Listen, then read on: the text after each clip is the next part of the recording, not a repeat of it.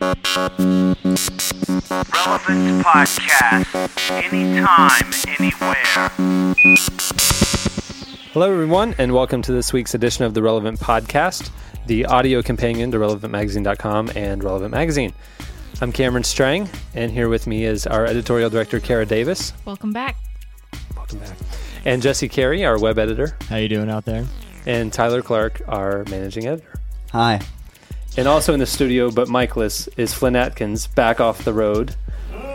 From that slight groan you might be hearing is, is Flynn. We have him tied up in the corner. The Relevant Podcast is going to be a little bit streamlined uh, this month. We're going to try and get through our weekly updates and whatnot. And we don't have enough time to do these 30 minute marathons every week. So, you know, productivity. Keep it going. One of the things we're going to do to kind of speed things up is actually only toss to music clips when we really, really, really like them. Uh, one of the things we were finding for like last month is that, you know, we were talking about music that just we weren't even excited about. But, you know, when the new Switchfoot comes out or the new this or that comes out, we'll definitely play you guys a, a preview clip and we'll let you know still what's happening. But we're to try and uh, streamline the process a bit. So now everyone's wondering which music clip did we not like? Third day. What? Flynn, Flynn, how'd you get loose?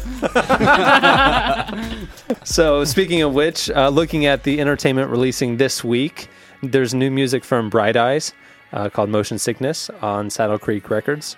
Um, MySpace Records actually has a compilation album uh, with various artists like Weezer, Dashboard Confessional, Hollywood Undead. Pharrell uh, of Neptune's fame has an album called In My Mind on Reprise Records. The Roots, Homegrown Guide to Understanding the Roots, Volumes 1 and 2 on Geffen. Wilco, Kicking Television live in Chicago on Nonesuch. The Listening, Rock and Roll Worship Circus becomes The Listening. That's interesting, Yeah, they're changing their name. apparently. Yeah, I mean, why why would you want to when your name of your band is Rock and Roll Worship Circus? But you know, Insert your own joke here. yeah. And uh, last but not least, uh, there's a new EP, uh, the Warriors EP Volume 2 from POD on Atlantic Records, which is leading up to POD's new release, uh, new full length release. Yeah, when it is comes it? out. Uh, it comes out next month. It's called Testify. Um, Tyler's they're, they're been. covering the Avalon song. yeah, yeah. It's it's all the whole album is is, is testament or is, is Avalon covers actually. It's a concept album. yes, exactly. Uh, Tyler's actually been checking it out. You want to give us a little rundown? Yeah, I just got a copy of it yesterday. Um, haven't even been, uh, been able to listen to the full thing yet, but what I've heard so far uh, is good. It's definitely better than their last album, and, and I'm excited for, uh, more people to hear it. Uh, in theaters releasing this Friday is uh, Harry, po- Harry Potter and the Goblet of Fire, PG 13. Looks incredibly dark and sinister, um, I'm, I'm afraid. I'm afraid. And Walk the Line, the Johnny Cash biopic uh, with Joaquin Phoenix and Reese Witherspoon, which we all saw and loved. Jesse, can I hear your impression? Uh, yeah. Hello, I'm Johnny Cash. it's really hard to do it in this setting, especially when I'm hearing my voice in the headphones. Jesse, do, do Scott Stapp for us. All right, what's up? okay? Uh, dude, I know you're just gonna say how bad it is after, but I'll do it anyway. No. You stand here with me. I think that was that was incredibly well done. Uh, you know, I'm impressed. you know, like we said, the Walk the Line is coming out this week, which doesn't involve Scott Stapp, unfortunately. Unfortunately, Although he would have been a good. No, that would have been horrible. we would have gotten the drug thing right. Yeah, exactly. Oh, Sorry, Scott Stapp, if you're listening. Um, He's not. yeah, that's pretty pretty guaranteed he's not listening. But anyway, apparently, one of Johnny Cash's daughters, who was his first wife, named Vivian, had walked out of like a family screening of the movie five times because it upset her so much. And she says that she's they like really portrayed her mother, like Johnny Cash's first wife, inaccurately. And that apparently she was very supportive of the music and it kind of made her out to be a little crazy. Well, they had to to give the motivation for him to find true love. Yeah, that's what June Carter. Yeah, that's what the executive producer of the movie is Johnny Cash's son, who is her half brother. And he said, you know, we took some artistic liberty to illustrate the love story, but apparently his sister's pretty upset about it. So okay. So if she walks out of the movie five times but comes back every time, If she's anything like her mother, there might have been some problems there. She's not crazy. Yeah, the movie, uh, for those of you who haven't seen it yet, uh, is more focused on the love story between Johnny and June, um, which, you know, it's not as gritty and dark as Ray got. Ray really dealt with the drugs and, and you know, messing around and all that kind of stuff. Uh, this didn't go there. Um, I, personally, I was okay with it. Um, but there's, if you read our book, um, The Man Comes Around. Plug. Well, it's true. Yeah. I mean, I had read The Man Comes Around, obviously, prior to seeing this. And so I knew more about the Johnny Cash story. They left a lot out. I mean, really, where he found faith, hit rock bottom, um, the, the drug stuff, man, they just glossed right over that. Um, but they had to. I mean, in two hours, you can't sum up a, you know, 80 year life of a legend. So I was okay with it. I mean, you had to pick one thing, and this was a very compelling thing to pick. And they alluded to his faith and the drug use and Yeah. and a lot of little things, but Yeah, they didn't get into it. I mean, t- truly, and I hate to plug, but if you really want to get the rest of the story, you really need to read The Man Comes Around. and talk about it on the message boards at relevantmagazine.com. But yeah, it's um, kind of get the full story. The the movie is incredible. Speaking of Hollywood's take on faith, um, I saw that BeliefNet.com has an interview up with Dennis Quaid, and it was supposedly about his Christianity, so I was really excited to read it. And then a little disappointed when um, I read his quotes, and basically he says, Certainly I'm a Christian first and foremost, but I do believe in religious tolerance and finding the commonality between all of us. I think that's how we're all going to come together. Uh, he said, um, What I find is that we're all human beings and that it's all very similar, what we believe. At the bottom, there's really not that much difference between Christians and Muslims and Hindus and Buddhists. We all worship God. So that's kind of like your token Hollywood celebrity kind of Yeah. view on faith. He, he was born Baptist, uh, still attends church now, was baptized, and his new wife, uh, he divorced Meg Ryan, I guess, a few years back. Uh, and his new wife is Baptist also, but kind of have a, a liberal view of Christianity. I mean, there's a huge trend right now, especially among celebrities, of just spirituality and kind of all paths lead to God. And, you know, we've all got the truth and all that. And it's, you know, on one hand, it's good to see people, you know, on this spiritual journey and seeking. But obviously, it's a slippery slope when you know, um, well, the I, you know, what you believe is just as valid as what I believe. But the Bible kind of says pretty clearly that only through Christ are you gonna, you know, make it to heaven. So, Our columnist John Fisher has an interesting take on this um, in a piece he's written for the January February issue, so be on the lookout for that.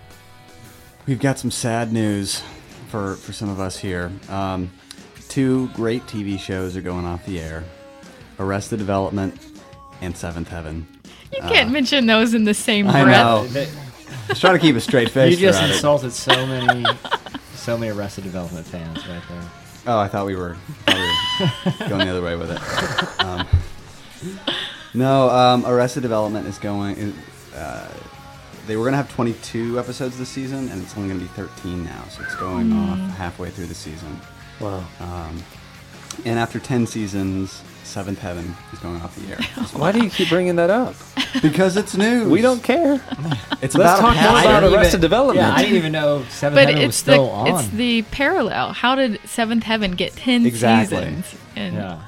I, my wife and I were just on a road trip, and um, she had the laptop going, and, and we were watching the entire second season of Arrested Development for the last couple of days, just back to back to back to back. It is just genius. It is really genius. One of the best shows ever written.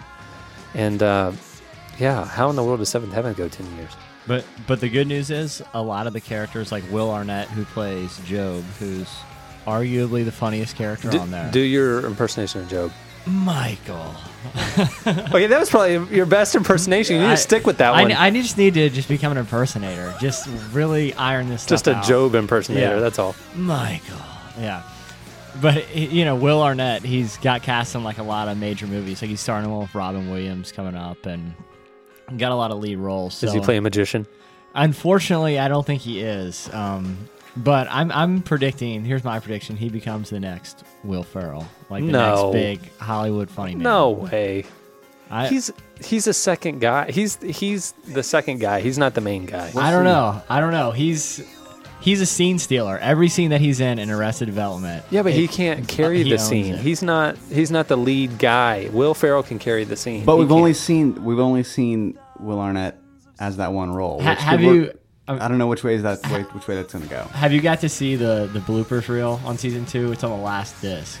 Um, Will Arnett has some funny little and in his commentary. y- I think I think he's got what it takes to make it to the big leagues. All right. And so do you, Jesse. We'll see. Michael. In relevant news this week, there's a couple items of note. One is we've added a couple new job postings to the website. One's actually for an accountant. We need somebody to take care of our money. There's just so much of it being stacked around, you know. Um, also, uh, you guys have asked for it, so we've uh, finally gotten around to doing it. Uh, we've done an RSS feed for the daily features and stories that go up on relevantmagazine.com. What that is, is if you have a website, you can add our RSS feed to your website, and our headlines and stuff show up, boom, right there on your website. You can uh, find out more about that at our site. And our site actually got a little bit of a facelift this week.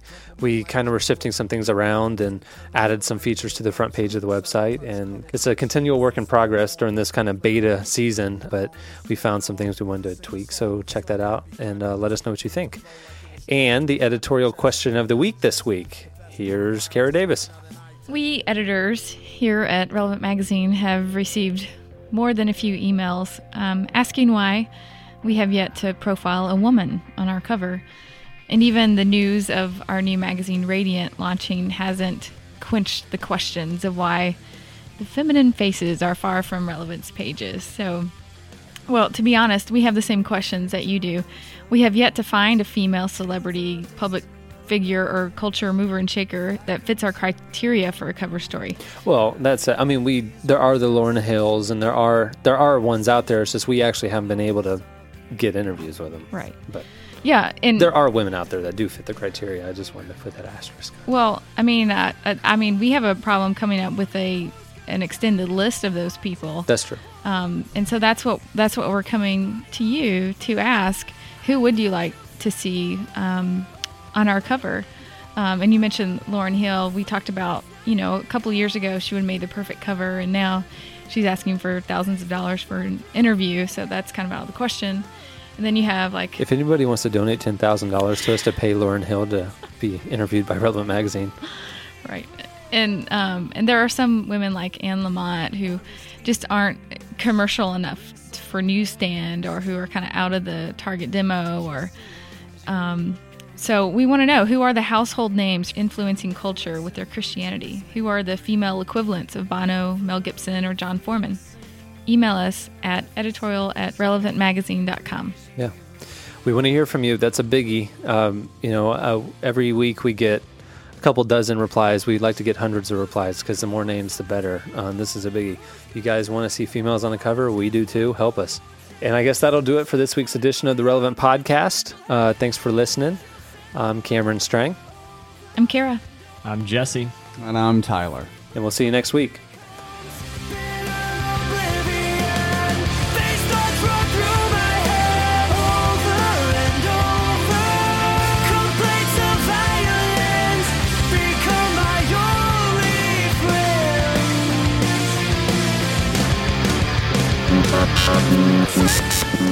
Relevance Podcast. Anytime, anywhere.